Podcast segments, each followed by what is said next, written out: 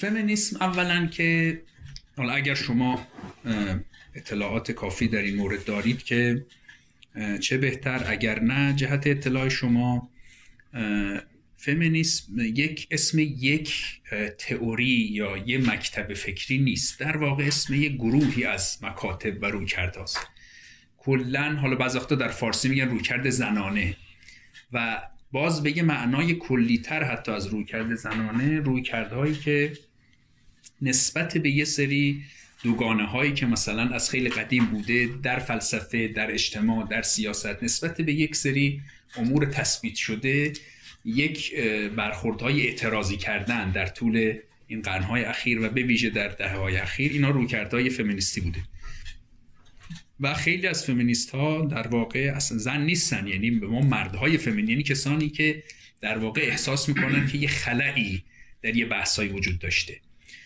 یه تاریخچه مختصری خدمت شما عرض بکنم این رو روشن میکنه. در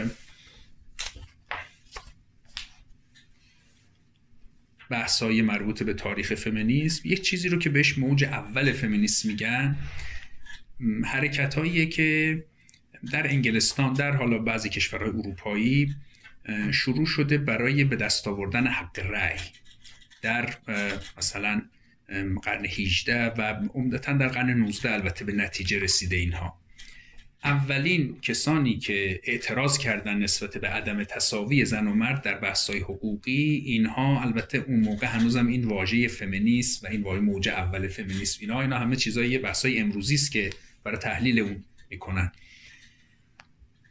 موضوع اصلی چالش هایی که بوده، چالش های حقوقی بوده. بحث حق رأی یکی از اولیناش بوده و بحث تساوی حقوق به معنی همین حقوق دستمزد، بحث های مربوط به سرپرستی فرزند تو مسائل دادگاهی، عموما بحث های حقوقی بوده و اینها خب ادامه داشته. همین امروز هم هنوز هست، یعنی هنوز هم بحث هایی که در علم حقوق میکنن در مورد مسائل دادگاهی میکنن در مورد تساوی زن و مرد. حالا نمونهش رو بخواید ببینید، بحثی که همین الانم در جریانه، بحثای مربوط به مرخصی زایمان و اینها و اون میزان حقوق و مثلا حفظ شغل و هنوزم مثلا کسانی وقتی مرخصی زایمان میگیرن بعداً لیاف میشن، مثلا یه سری داستانایی که الان از همچنان در واقع کسانی که این موضوعات رو دنبال میکنن، اینها دنبال کننده موضوعات موج اول فمینیسم، یعنی به این معنا نیست که اون موج اول تمام شده بعد موج دومی شروع شده. این موج اول بوده. در کانادا همین آدمای معروفی مثل همین خانم امیلی مورفی و اینا که اسمشون زیاد شنیدیم، اینا کسانی هستند که برای همین بحث‌های حق رأی و برای بحث‌های قانونی و حقوقی کار می‌کردن. از دهه هزار و نهصد و شصت یه سری بحثایی در گرفته عموماً با محتوای فرهنگی اجتماعی که به اون میگن موج دوم فمینیسم و بیشتر متمرکز بوده رو تبعیض در مسائل فرهنگی و اجتماعی، اینکه چرا کلا در جامعه به مرد بیشتر اهمیت داده میشه تا زن، چرا بیشتر مسئولیت‌های اجتماعی به عهده مرد هاست. حالا ما با اینکه حق رأی داریم ولی چرا بیشتر نماینده‌های مجلس مثلا مردن، چرا کلا امور سیاسی به عهده مرد است و بعض این داره.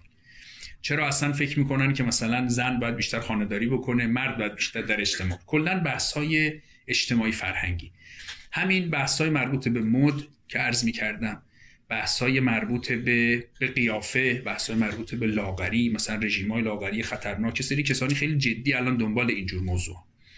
اتفاقاتی که افتاده برای کسانی که مثلا به دنبال این بودن که یه رژیمی بگیرن بعد به بیماری دچار شدنی، بحث‌های مربوط به آنورکسیا و اینا رو شنیدید لابد. اینها در واقع بحث‌های موج دوم فمینیسم. اینها هم همچنان ادامه داره. یکی از مهم‌ترینش هم بحث تبلیغاته، این که در واقع استفاده از زن در تبلیغات به چه صورتی، اینا خیلی بحثاش همینجا خیلی داغه. در دهه هفتاد و هشتاد یه سری بحثایی که ابتداش هم بیشتر در حوزه روانشناسی بود و در بحث در روانشناسی رشد، در بحث توسعه اخلاق، یعنی رشد اخلاقی کودک ماجرا و از اونجا این موج سوم آغاز. موج سوم البته حالا چند تا منشأ داشته، اونیش که بیشتر به این بحث اخلاقی ما مربوط میشه اینجاست.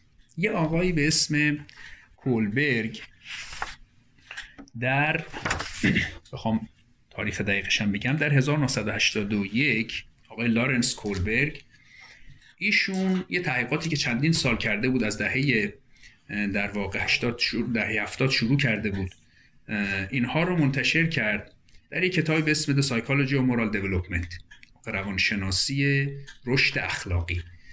اونجا ایشون مطرح کرد که رشد اخلاقی کودکان پسر و کودکان دختر با هم متفاوته و یه سری مراحل رشد اخلاقی رو ایشون برشمرد که اونها عبارت بود از اول تبعیت از پدر و مادر و واکنش به تنبیه و تشویق، در مرحله دوم تلاش برای ارضای خواسته ها، داد و ستد با دیگران، انتظار از دیگران، اینکه شما حرفی رو گوش بدی که بعداً مثلا بهت یه شکلات بدن، مثلا در واقع این مرحله، و مرحله سوم اینکه کسی خودش رو دارای شخصیت اجتماعی بکنه، یعنی بفهمه که من فرزند یک کسی ام، خواهر یک کسی ام، برادر یک کسی ام، و بعد شروع کنه رفتارهای متناسب این موقعیت ها و همه اینها البته بروزش در مسائل اخلاقی.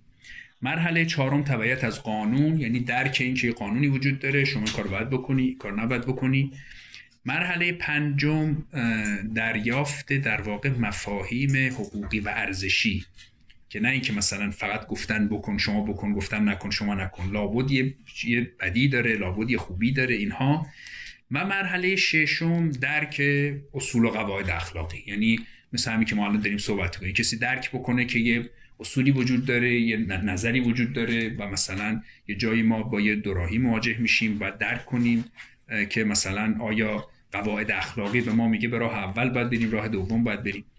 این شش مرحله رو که در واقع کودکی از همون چند ماهگی شروع میکنه حالا تا میرسه مثلا به سیزده چهارده سالگی، اینها رو ایشون به آزمایش گذاشته بود و نتیجه‌ای که در این کتاب اعلام کرد در هزار و نهصد و هشتاد و یک این بود که گفت که پسرها معمولاً تا اون مرحله پنجم میرن و کسانی هم که حالا بعداً یا آموزگار میشن مثلا یا تحصیل کرده میشن، اینها که تا مرحله ششم هم میرن، یعنی درک میکنن اصلا اصول رو کاملا. دخترها به ندرت حتی تا مرحله چهارم میرسن، یعنی معمولاً در هم مرحله سوم چهارم متوقف میشن. آزمایش هایی هم که کرده بود، یکیش که خیلی مشهوره و شما در واقع در ادبیات مربوطه میبینید، این بود که یه کیسی مطرح کرده بود ظاهراً برای بچه‌های دوره راهنمایی، یعنی بچه‌های یازده دوازده ساله، یه کیسی رو مطرح کرده بود و واکنش دخترها و پسرها رو نسبت به این کیس در واقع اینها رو ثبت کرده بود و مورد تحلیل قرار داده بود برای تئوری خودش. اون کیس هم این بود که یه مردی در واقع زنش در خانه به بیماری خطرناکی مبتلاست و در حال مرگه، یعنی خیلی حالش بده. این در یه به یه داروخانه‌ای مراجعه میکنه که دارویی است که میتونه همسرش رو نجات بده. این دارو هست در اون داروخانه ولی قیمتش خیلی بالاست و در واقع اون پزشک داروخانه حاضر نیست که این دارو رو مثلا رایگان بده یا قرض بده. اینجا آیا درسته که این شخص این دارو رو مثلا بدزده یه جوری از اینجا که بره مثلا زن خودش رو نجات بده؟ چیزی که نتایج متفاوت نتایج متفاوتی که به بار اومد این بود که پسرها معمولاً بر اساس یه قاعده ای یه نظر قطعی میدادن. این خیلی جالبه، حالا آمار آمار درصداشو الان من یادم نیست، ولی اینکه عمدتاً پسرها یا میگفتن نه این دزدی اصلا چیز نداره، این هیچ کاری نمیتونه بکنه، یا میگفتن که بله اینجا وقتی جون یه نفر میخواد نجات بده اشکال نداره بره مثلا به ترتیب این دارو رو بدزده بره مثلا و مشکل رو حل بکنه. دخترها عموماً جواب نمیدادن به این سوال، یعنی میگفتن نه خیلی وضعیت وحشتناک، یعنی اصلا میترسیدن و میگفتن مثلا بره التماس بکنه مثلا، یعنی نه حاضر بودن بگن که این بذاره مثلا که همسرش بمیره، نه حاضر بودن بگن که بره و سرقت بکنه.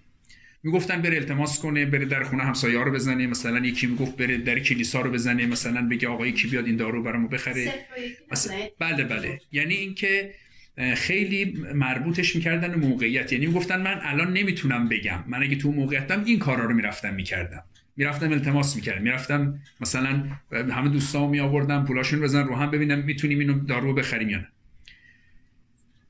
بعد از اینکه ایشون این نتایج مطالعاتش رو اعلام کرد، یه خانم روانشناس دیگری که جالبه که دانشجوی ایشون هم بوده به اسم خانم گیلیگان. این اسما خیلی معروفه الان در ادبیات مربوطه، اسم کولبرگ و گیلیگان خیلی معروفه، میتونید ببینید تو اینترنت. این خانم گیلیگان، کارول گیلیگان، ایشون که کتابش رو در هزار و نهصد و هشتاد و دو منتشر کرده، یک سال بعد از اون کتاب، ایشون اعتراض کرده این مسئله، گفت من به این نتایج اعتراض نمی کنم، بگم نه پسرها اینجوری نیستن یا دخترها اینجوری نیستن، شما در نتایجت اشکالی هست. حتی به روشی هم که شما داستان رو مطرح کردی جواب، به اینا هم حتی اعتراض نمی کنم. اعتراض من به اون در واقع مبنایی است که شما برای تحقیق خودت گرفتی، گفتی مراحل رشد این شش مرحله است و بعد میگی پسرها تا مرحله ششم میرن، دخترها تا مرحله چهارم میرن. شما اصلا اون شش مرحله رو از کجا آوردی؟ اون شش مرحله رو شما بر اساس رفتار پسرانه تنظیم کردی. اگر بر مبنای رفتار دخترانه تنظیم کرده بودی، بعد میگفتی خب دخترها تا آخرین مرحلهش میرن، مثلا پسرها تا وسطش میرن. بعد در واقع به خود این الگو اعتراض کرد، گفت اگر شما میخواید تحقیقاتت معنی دار باشه، شما باید یه الگوی جداگانه برای پسرها در بیاری، یه الگوی جداگانه برای دخترها بر در بیاری و بعد این مراحل رشد اخلاقی رو جدا بررسی کنی.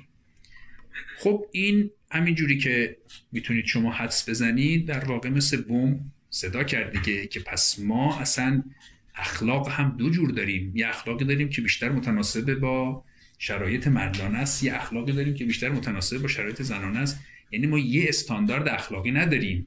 ما همیشه فکر می‌کردیم که یه کارهای کلاً خوبه دیگه، یه کارهای هم کلاً بده. اینجا همین اتفاقی که عرض کردم افتاد که نسبت به این دوگانه کسانی معترض بودن و اخلاق ارسطویی رو دوباره زنده کردن، از یه طرف دیگه در واقع منتهی شد به اخلاق مراقبت. یعنی گفتن که خب ما اصلا نمیتونیم بگیم آقا بر اساس این مکاتب شما یه فرمول در بیار، بعد همه میریم همین رو عمل میکنیم. حتی خود همین تفاوت جنسیت، تفاوت در زن و مرد، خود همین در واقع مانع میشه از این که همه ما بتونیم از یه فرمولای واحدی که از این مکاتب بیرون میاد پیروی بکنیم. این خانم گیلیگان در واقع که روانشناس، یه مقداری بحث‌ها رو دنبال کرده، اما بعداً کسانی که در فضای فلسفه، در فضای اخلاق کار میکنن، مشهورترینشون خانم ویرجینیا هلده که یه کار بسیار بسیار قشنگی داره، مقاله که هزار و نهصد و نود منتشر کرده، اونجا به تفصیل به چند تا دوگانه اشاره میکنه و اینکه این دوگانه ها که مبنای خیلی از نظرات اخلاقی بودن در طول تاریخ، اینها اینها رو باید ما درش تجزیه نظر بکنیم، اینها رو زیر سوال میبره. خود همون دوگانه داخل خانه و بیرون خانه، در واقع فضای پرایوت و فضای پابلیک رو با یک استدلال‌های بسیار قشنگی اینو کامل زیر سوال میبره. یعنی میگه که این اصلاً یه همچی تفکیک واقعی ما نداریم که یه تفاوت‌های بنیادینی بین فضای داخل خانه و فضای بیرون خانه هست. بعد یه سری افرادی که زنها باشن مخصوص فضای داخل خانه، که افرادی که مردها باشن مخصوص فضای بیرون خانه. بعد مثلا سیاست میشه مسئله بیرون خانه، مثلا خانه‌داری میشه مسئله درون خانه. نشون میده با یه استدلال‌هایی که کلاً این مرزبندی مرزبندی به اصطلاح دل بخواهی و من درآوردی بوده و مبنای واقعی نداره. دوگانه دیگری که ایشون زیر سوال میبره و خیلی اهمیت داره به لحاظ اخلاقی، اهمیتش از اون اولی بیشتره، خود همین دوگانه عقل و احساسه، یعنی ایموشن در مقابل ریزن. میگه در تمام این مکاتب اخلاقی همیشه صحبت از این بوده که ما داریم فکر میکنیم، فرمول در میاریم، استدلال میکنیم، تئوری بندی میکنیم و اخلاق از اینا در میاد، یعنی اخلاق از عقل در میاد. در مورد کانت مفصل اینو بحث کردیم که کانت اصلا اخلاق رو کلا بر مبنای یه سری قواعد اخ... عقلی میچینه و کل معیار اخلاقی کانت در واقع معیار سازگاریه که این معیار منطقی است. خانم ویرجینیا هل میگه اصلا کل این داستان اشکال داره، ما باید حق عواطف رو هم به اندازه حق عقل در واقع ایفا بکنیم و عواطف رو هم یه جایگاهی در اخلاق بهش بدیم. همون در واقع عواطف، وجدان اخلاقی، همون اموری که در واقع در این مکاتب خیلی فرمول شده و ریاضی شده و منطقی شده، در واقع ازش غفلت شده. یک دوگانه دیگری هم که مورد تردید جدی قرار میده، دوگانه خود و دیگرانه. ما حالا اینا رو زیاد بحث نکردیم، اونجا بحث انتقادی برسیم بیشتر میتونیم بحث کنیم. در مکاتب نتیجه گرا و وظیفه گرا این بحث خود و دیگران خیلی بحثای مهم نیست، یعنی که شما چه ملاحظاتی در مورد خودت داری، چه ملاحظاتی در مورد دیگران داری، یعنی یه مرز مهم نیست که یه طرف شما یه طرف دیگران. مثلا اینکه شما چه وظایفی در قبال دیگران داری، اینجا شما هستیم و دیگران، شما یه طرف، همه دیگران یه طرف. یه بحثی که باز بیشتر در نتیجه گرایی مطرح میشه بحث بی‌طرفیه، اینکه شما وقتی میخوای قضاوت اخلاقی بکنی بیشترین خیر ممکن برای بیشترین افراد ممکن، در اونجا این افراد رو نگو خب اینا که دوست منن اول به اینا برسن، یا مثلا اینا که خانواده منن اینا تو اولویتن، اولویت مندی نکن. خودش از نکات خیلی مهم نتیجه گراییه. کسانی که تو اخلاق مراقبت کار کردن مثل همین ایشون میگن اصلا ما نمیتونیم همچین کاری بکنیم، ما یه طیفی داریم، من خودم اینجام، بعدن مثلا خانواده منن، خانواده درجه یک، بعد خانواده درجه دو، بعد دوستان درجه یک، بعد دوستان درجه دو، بعد همشهریای من، بعد اونا که تو کشور منن، بعد اونا که خود دورترن. من وظایفم در واقع بر اساس این دوری و نزدیکی تغییر میکنه. من نمیتونم بگم وقتی میخوام یه کار اخلاقی بکنم در واقع تصمیمم فقط بر اساس بیشترین تعداد ممکن بگیرم و در این بیشترین تعداد ممکن فرزند خودم رو از بقیه مردم اصلا هیچ تفکیک نکنم و در واقع این تفاوت رو در کار نیارم. بنابراین ما خود و دیگران نداریم، ما باید بگیم ما خود، افراد نزدیک، یعنی سری حلقه‌های واسطی هم باید اینجا این دیگران رو باید برداریم. دیگران معنیدار باید باشه، ما نسبت به دیگران وظایف متفاوتی داریم، نه اینکه کلا دیگران همه دیگرانن. خب یعنی ما سلف و آدرز نداریم، خیلی چیزا این بین داریم و این نیست که آدرز همه در واقع سری غریبن، یه بخشی از اونها بین خود و دیگران واقع میشه. خب ایشون بعدن در اون مقالهش و بعد دیگرانی هم که این کار رو ادامه دادن، اینها میان یه تقسیم بندی میکنن، میگن کل مکاتب اخلاقی، حالا ما اینجا این دوتا مکتب رو گفتیم، میگن مکاتب اخلاقی کلن میتونن به دو قسمت باشن. حالا من این فضیلتگرا رو هم همش با هم گرفتم. یکی اونهایی که به دنبال عدالتن، یکی اونهایی که به دنبال مراقبتن. خب اینا که به دنبال عدالتن یعنی این که دنبال همون فرمولایی هستن که در نهایت به صورت کاملا بی‌طرف، به صورت کاملا یکسان، فرمولایی برای همه به دست بیاد. اما اینا که به دنبال مراقبتن که حالا عرض کردیم که این مراقبت هم ترجمه یک کیر هست، به معنی مراقبت یعنی که ببینیم یه نفر چیکار، به معنی واچ کردن دیگران نیست.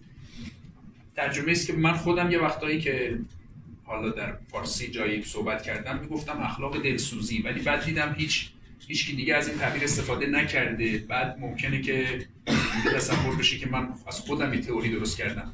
به هر حال من هم همچنان فکر میکنم که اخلاق دلسوزی ترجمه بهتری است برای کیر اتیکس نسبت به اخلاق مراقبت. به هر حال حرف اینها این بود که ما باید اصلا به جای اینکه ما چجوری به یکسان در واقع امکانات رو توزیع کنیم، به یکسان اون تکالیف اخلاقی خودمون رو نسبت به دیگران ایفا بکنیم، کلا این مفهوم رو باید عوض بکنیم با مفهوم مراقبت. شما وظیفه مراقبت و که و دلسوزی نسبت به خانواده خودت بیشتر داری، نسبت به افراد دورتر نسبت به اونا بیشتر داری تا افراد قریبه تر و به همین ترتیب، و بعد اینها رو در درون خودمون بپروریم. این میشه حالا این که شما ببینید چرا ما این رو زید اخلاق فضیلت‌گرا بودیم. شما فضیلت‌های مهربانی، مسئولیت پذیری، ریسپانسیبیلیتی یکی از مهمترین امور برای اخلاق فمینیستی. این ریسپانسیبیلیتی، این حالت مسئولیت پذیری نسبت به دیگران و اهمیت به روابط. حالا ما اونجا در مورد ارسطو اون فضیلت‌های عفت و شجاعت و سخاوت و اینها رو گفتیم که در اخلاق نیکوماخوسی میگه فضیلت هایی که این افراد در موردش صحبت میکنن عبارت از مسئولیت پذیری، مراقبت و رابطه، یعنی حفظ روابط رو هرچی شما بتونی بهتر بکنی. این فضیلت رو در خودت بپروری که من با دوستانم یه جور رابطه ای دارم، با همسرم یه جور رابطه‌ای دارم، با پدر مادرم یه جور رابطه‌ای دارم و این روابط رو میتونم به نیکی حفظ بکنم و ازش مراقبت بکنم و مسئولیت خودم رو در قبال هر یک از این روابط در واقع به انجام برسونم. هرچه این فضائل رو بیشتر در خودت بپروری، شما آدم اخلاقی تری هستی. این در واقع ساختار نظریه فمینیستی است.